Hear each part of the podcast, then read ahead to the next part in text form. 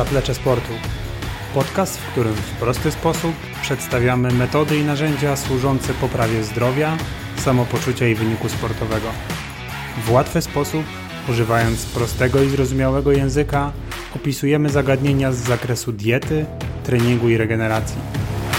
Jeżeli poszukujesz prostych wskazówek, które pozwolą Ci czuć się lepiej, wyglądać lepiej i osiągać lepsze wyniki, ten podcast jest dla Ciebie.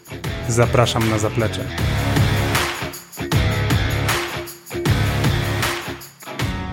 Cześć, z tej strony Dariusz Ozner i witam Cię w kolejnym odcinku podcastu Zaplecze Sportu. Tematem, który chciałbym dziś rozłożyć na czynniki pierwsze, są słodziki. Postaram się niczym prawdziwy pogromca mitów rozprawić się z kilkoma głęboko zakorzenionymi mitami i pokazać, jakie korzyści oraz niebezpieczeństwa płyną z stosowania słodzików. W dzisiejszym odcinku zabiorę Cię w podróż śladami naukowców nieprzestrzegających zasad BHP oraz Finów zdumiewająco dobrym stanem uzębienia. Aby dłużej nie trzymać się w niepewności, zapraszam na zaplecze. Aspartam. Pod tą dziwnie brzmiącą nazwą kryje się słodzik, którego celem jest umilanie nam spożywania potraw poprzez dostarczanie słodkiego smaku. Pomimo, że 1 gram aspartamu dostarcza 4 kilokalorie, czyli dokładnie tyle samo co zwykły biały cukier, który możemy znaleźć na przykład w kuchni w cukiernicy, to aspartam jest niemal 200-krotnie słodszy od białego cukru, zwanego też sacharozą. Dlatego uważa się, że aspartam jest mniej kaloryczny, ponieważ można użyć o wiele mniejszą dawkę aspartamu i spożyć przy tym o wiele mniejszą dawkę kalorii, uzyskując przy tym ten sam poziom słodyczy, jak w przypadku białego cukru. Jeśli chodzi natomiast o smak, który jest nieodzownym elementem czerpania przyjemności z jedzenia, to niestety nie mam najlepszych. Każda osoba, która kiedykolwiek próbowała na przykład najpopularniejszej Coca-Coli wersji zero, może potwierdzić, że różnica w smaku jest ogromna w porównaniu z klasyczną wersją Coca-Coli, która zamiast aspartamu ma w sobie około plus minus wiadro cukru. Dlatego też nie każdemu zasmakują produkty słodzone słodzikami. Przyznam, że mnie samemu próba włączenia słodzików do diety zajęła sporo czasu. Najzwyczajniej w świecie nie czułem przyjemności podczas picia napojów zero. Były dla mnie gorzkie, na końcu języka utrzymywał się taki dziwny posmak i w sumie w momencie, gdy nie chciałem pić zwykłej wody, zastanawiałem się, czy przypadkiem nie wypić sobie wody z kałuży. Co mnie koniec końców do tego przekonało? Czy był jakiś kamień milowy w moim życiu? Aby poznać odpowiedź na to pytanie, wystarczy zastanowić się nad tym, po co w ogóle używać aspartamu. Można powiedzieć, że zastosowanie aspartamu jako zamiennika zwykłego cukru pozwala na przykład ograniczyć spożywane kalorie, wycisnąć jeszcze trochę z redukcji, spalić jeszcze trochę tkanki tłuszczowej, uwydatnić kratę na brzuchu, czy na przykład w trochę łatwiejszy sposób utrzymać z trudem wypracowane wyniki sylwetkowe. To były właśnie główne motory napędowe, które zmusiły mnie do sięgnięcia po produkty zero. Czy bez włączenia produktów zero do diety mógłbym osiągnąć te same wyniki? Tak. Po czasie jestem w stanie z czystym sumieniem powiedzieć, że tak. Lecz w tamtym czasie po prostu byłem ciekawy i chciałem spróbować czegoś nowego. Zobaczyć, jak moje ciało na to zareaguje. Początki były trudne. Nawet małe dawki aspartamu, nie da się tego doszukać w żadnych publikacjach, negatywnie wpływały na moje jelita. Najzwyczajniej nie potrafiłem ukończyć treningu biegowego, bez awaryjnej ucieczki w ustronne miejsce. Dopiero po czasie jelita plus minus przyzwyczaiły się do małych dawek aspartamu i bez przeszkód mogłem poprawiać swoje wyniki. Jednak do tego czasu moje treningi były bardzo zaburzone. Niekiedy mój partner treningowy bardzo się denerwował, że, nie, że psuliśmy tak naprawdę yy, najlepsze czasy właśnie przez to, że musiałem zarządzać awaryjne przystanki. Pora na następne pytanie. Skąd się bierze aspartam? Rośnie na drzewie jak jabłko. Gdzie w takim razie rosną aspartamowce? Pewnie w Hiszpanii. Czy to jest bezpieczne? Hmm. Wszystko po kolei. Zacznijmy od tego, że tak naprawdę aspartam został odkryty przez przypadek. Miało to miejsce prawie 60 lat temu, w grudniu 1965 roku w Stanach Zjednoczonych. Poszukiwano w tym czasie leku na wrzody żołądka. Podczas krystalizacji aspartamu z etanolu James Schlatter ubrudził sobie dłonie, po czym nieświadomie włożył palce do ust. Pomimo złamania zakładam, że wszystkich możliwych zasad BHP, które e, obowiązują w laboratoriach, przez przypadek udało mu się poznać substancję słodzącą o krystalicznej postaci, która jest dwustukrotnie słodsza od białego cukru i jednocześnie znacznie od tego cukru tańsza. Tak więc aspartam nie rośnie na drzewach, nie trzeba wyjeżdżać do Hiszpanii, żeby go spotkać. Nie możemy go tak naprawdę spotkać w naturalnym środowisku. Jest wytwarzany syntetycznie lub biotechnologicznie. To jest akurat informacja z ostatnich lat tak naprawdę, gdyż udało się, wykorzystując laseczki bakterii Escherichia coli, która produkuje podstawowe surowce kwasu asparaginowego i fenyloalaniny, połączyć te składowe i tak naprawdę utworzyć aspartam. Krótkie podsumowanie.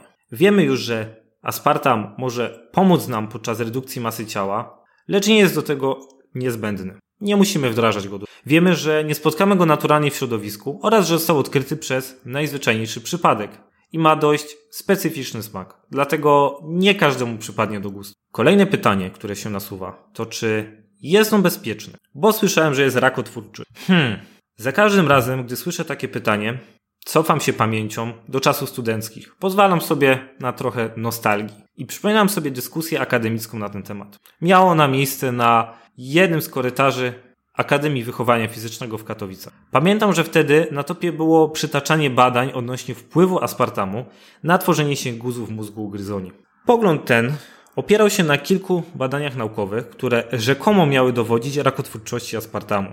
Na pierwszy rzut oka można było uznać, że ktoś chce nas najzwyczajniej w świecie zabić. Ale spokojnie, daleko nam do takich wniosków. Przecież to jest tak silnie rakotwórcze, że już lepiej wziąć przykład z pierwszego cesarza dynastii Queen i jadać rdzęciowe tabletki z nadzieją na uzyskanie nieśmiertelności. Niestety historia zweryfikowała, nie udało mu się tego osiągnąć, a nawet przyspieszył trochę swoją śmierć. Niestety owe prace rozprawiające o rakotwórczości aspartamu, na których opierano założenia, charakteryzowały się kilkoma błędami.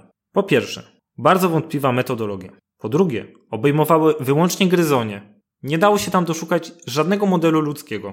Po trzecie, dostarczały nieprawdopodobnie olbrzymich dawek, których dorosły człowiek nie był w stanie spożyć. Te gryzonie były tak naprawdę futrowane aspartamem do granic możliwości. Oraz najważniejsze, publikacje te były publikowane przez jednego i tego samego autora. Można uznać, że całe zamieszanie powstała przez jednego autora, tak naprawdę przez jedną grupę badawczą. Ale pomijając to, nawet włączając te prace do ogółu doniesień odnośnie wpływu aspartamu na procesy tworzenia nowotworów, uwzględniając przy tym liczne badania populacyjne i opierając się na raporcie Europejskiego Urzędu do Spraw Bezpieczeństwa Żywności z 2013 roku, okazuje się, że nie ma rzetelnych dowodów sugerujących, że aspartam może przyczyniać się do tworzenia nowotworów. Kolejnym tematem, czy może mitem, odnośnie aspartamu jest jego toksyczność. W tle słychać gromkie słowa Przecież tam jest metanol, jak w bezakcyzowych alkoholach, o których, od którego ludzie ślepną. To prawda, ale, zawsze jest jakieś ale, w konwencjonalnych pokarmach znajdziemy dużo więcej składników budujących aspartam. Na przykład w puszce Coca-Coli Zero, która zawiera w sobie 125 mg aspartamu, znajdziemy 6 razy mniej metanolu niż w szklance soku pomidorowego. Czyli idąc tym tropem, powinniśmy zrezygnować z picia soku pomidorowego, ponieważ możemy oślepnąć. Oczywiście jest to dygresja. Proszę się na tym nie wzorować. Tak, a co w takim razie z fenyloalaniną? I tu mnie masz. Druga składowa aspartamu. Przyznaję, że są pewne wyjątki, o których należy pamiętać. Fenyloalanina ma to do siebie, że jest problematyczna, mówiąc krótko, ale tylko u osób z chorobą genetyczną, fenyloketonurią. Osoby dotknięte tą chorobą mają znacznie zmniejszoną zdolność do metabolizmu fenyloalaniny. Stąd w ich przypadku należy kontrolować ich spożycie z dietą. Takie osoby nie powinny spożywać aspartamu oraz jakiegokolwiek innego pokarmu białkowego zasobnego fenyloalaniny, np. mięsa, ryby czy też jaja. Jeśli w tym momencie oblał cię strach, że a co jeśli ja cierpię na yy, fenyloketonurię i nie mogę brać aspartamu, bo stanie mi się krzywda, uspokoję cię. Fenyloketonuria jest diagnozowana tuż po urodzeniu i jest mało prawdopodobne, żeby do tego czasu przez cały okres Twojego życia nie pojawiły się objawy spowodowane e, zaburzeniami metabolizowania fenyloalaniny. W takim razie na ten moment nie powinien się tym przejmować. Co więcej, osoby obarczone fenyloketonurią, tak naprawdę od samego urodzenia muszą stosować specjalnie zaprojektowaną dla nich dietę, która, w której wyłączony jest fenylalanina. Dzięki temu mogą spokojnie i w zdrowiu, we względnym zdrowiu przeżyć życie. No to może z innej strony. Jeśli aspartam jest sztucznie tworzony, to pewnie jego składniki nie trawią się tak samo jak te same składniki, ale znajdujące się na przykład w jajku kurzym czy wspomnianym wcześniej soku pomidorowym. Na szczęście nieograniczony pociąg człowieka do wiedzy zaowocował tym, że znamy odpowiedź na to pytanie. Grupa badaczy przy użyciu radioznakowanego aspartamu wzięła sobie na cel analizę jego trawienia w przewodzie pokarmowym. Jak się okazało, składniki budujące aspartam uległy procesom trawienia w bardzo podobny sposób do żywności konwencjonalnej, czyli kolejny mit został tak naprawdę obalony. A jak wygląda to w przypadku pieczenia? Czy może posługując się bardziej fachowym słownictwem obróbki termicznej? Krótko, czy mogę gotować produkty, które zawierają aspartam? Niestety nie. Nie jest to, co prawda, nie prowadzi to do powstania toksyczności aspartamu, ale wraz ze wzrostem temperatury dochodzi do obniżenia się słodyczy aspartamu. Dlatego też zwykle nie stosuje się go w produktach, które wymagają obróbki termicznej. Ok, a jak to wygląda od strony mikrobioty jelitowej? Uff, bardzo ciężki temat. Tego tematu niestety nie mogę naruszyć. Jak mawiał Howard Stark w Iron Man 2, I'm limited of technology of my time. Ogranicza mnie technologia moich czasów. Nasza wiedza odnośnie mikrobioty jelitowej oraz narzędzia do jej badania są, przyrównując to do badań kosmosu, mm, na poziomie spoglądania w niebo i obserwacji gwiazd gołym okiem. Widzimy księżyc, widzimy słońce, możemy dostrzec wzajemne relacje, lecz cały czas wszechświat jest dla nas jeszcze nieodkryty i musimy najpierw stworzyć narzędzia, które pozwolą nam zajrzeć za kurtynę. Dopiero w tym momencie mm, będziemy mogli poznać tak naprawdę podwaliny mechanizmów, najróżniejsze reakcje. Mm, będziemy w stanie zaprojektować badania, które trafnie będą oznaczać to, y, o co naprawdę nam chodzi. Na ten moment trudno jest to zrobić, nie znając, nie znając rozległości y, bariery, nie znając całokształtu mikrobioty jelitowej. To jest tak, jak chcielibyśmy eksplorować wszechświat, wiedząc tak naprawdę tylko, że mamy księżyc i słońce. I jak słońce zachodzi, to jest ciemno. Tak więc do tego czasu, który zakładam, będzie trwał jeszcze dekady, temat mikrobioty jelitowej i aspartamu raczej nie poruszałbym go. Podsumowując, aspartam nie jest szkodliwy, może w pewnych momentach wspomóc naszą dietę, lecz najzwyczajniej w świecie warto zachować umiar oraz zdrowy rozsądek i co najważniejsze, nie trzeba włączać go do planu żywieniowego. Nie jest on niezbędny, nie zawiera on w sobie składników, których nie jesteśmy w stanie dostarczyć z innych produktów. A teraz, na moment, wyrwijmy się z tematu słodzików i chciałbym opowiedzieć Ci pewną historię. W początkach XIX wieku pewien młody człowiek mieszkający w Londynie chciał zostać pisarzem. Jednak wszystko jakby sprzysięgło się przeciwko niemu. Nie dane mu było chodzić do szkoły dłużej niż 4 lata. Ojciec siedział w więzieniu za długi, i młodzieniec często bywał głodny. Wreszcie dostał pracę. Nalepianie etykiet na butelki z czernidłem w pełnym szczurów składzie. Sypiał w zanieczyszczonym pokoju na poddaszu razem z dwójką innych chłopców, nożowników z londyńskich slumsów. Miał tak mało wiary we własne umiejętności, że pierwszy swój tekst wysłał do wydawcy w środku nocy, aby nie narażać się na kpin. Odrzucono mu kolejne opowiadania. Wreszcie przed wielki dzień i jedno z jego opowiadań przyjęto. Prawda, nie dostał za nie ani szylinga. Ale jeden z wydawców go pochwalił. Jeden z wydawców wyraził mu uznanie. Był tak wzruszony, że tego dnia ze łzami w oczach długo chodził ulicami Londynu. Pochwała i uznanie, którego wyrazem było wydrukowanie opowiadania, zmieniły całe jego życie. Gdyby nie to, mógłby je spędzić w zaszczurzonych fabrykach. Być może słyszałeś o tym chłopcu. Nazywał się Carol Dickens. Bardzo przepraszam Cię za tą dygresję, ale jest to jedno z moich ulubionych opowiadań z książki Dale'a Carnegie'ego. A teraz powróćmy do tematu słodzików, już na oczyszczonym umyśle. Xylitol. Już sama nazwa tego popularnego słodzika przywołuje na myśl greckiego boga, który gołymi rękami zdolny jest ciskać błyskawice niczym Zeus i łamać drzewa. Nie jest to nader chybione skojarzenie, bowiem słowo xylitol wywodzi się z języka greckiego i oznacza drewno. Odkrycie ksylitolu datuje się na koniec XIX wieku i przypisuje się go dwóm chemikom Fischerowi i Bertrandowi. Ksylitol jest pozyskiwany z drewna brzozy lub kukurydzy, lecz znaleźć go można w śladowych ilościach w wielu owocach i warzywach. Dlatego też uważa się ksylitol za naturalny, w przeciwieństwie do aspartamu.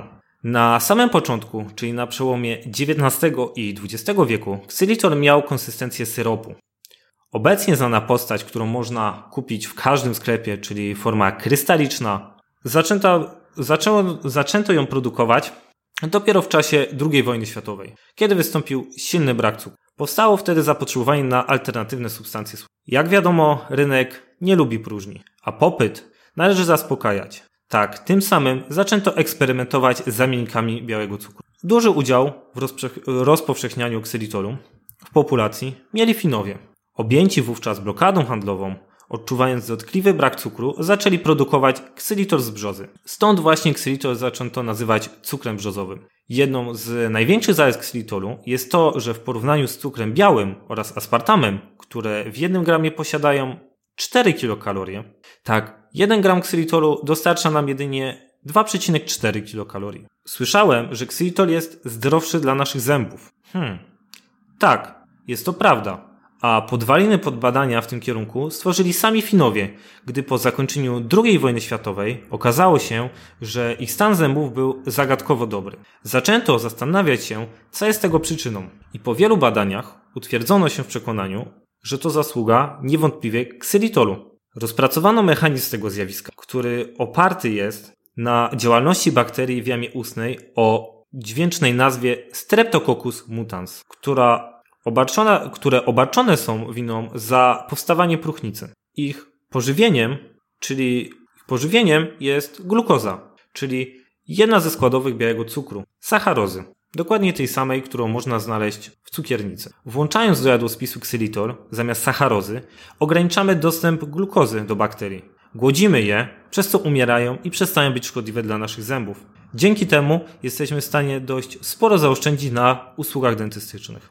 Jedną z wad stosowania ksylitolu jest możliwość pojawiania się uciążliwych gazów oraz biegunek w początkowych etapach jego przyjmowania. Dlatego tak samo jak ma to miejsce z aspartamem, zalecam umiar i rozwagę w jego stosowaniu. Polecam unikać ksylitolu osobom z zespołem jelita drażliwego, ponieważ może on nasilać objawy.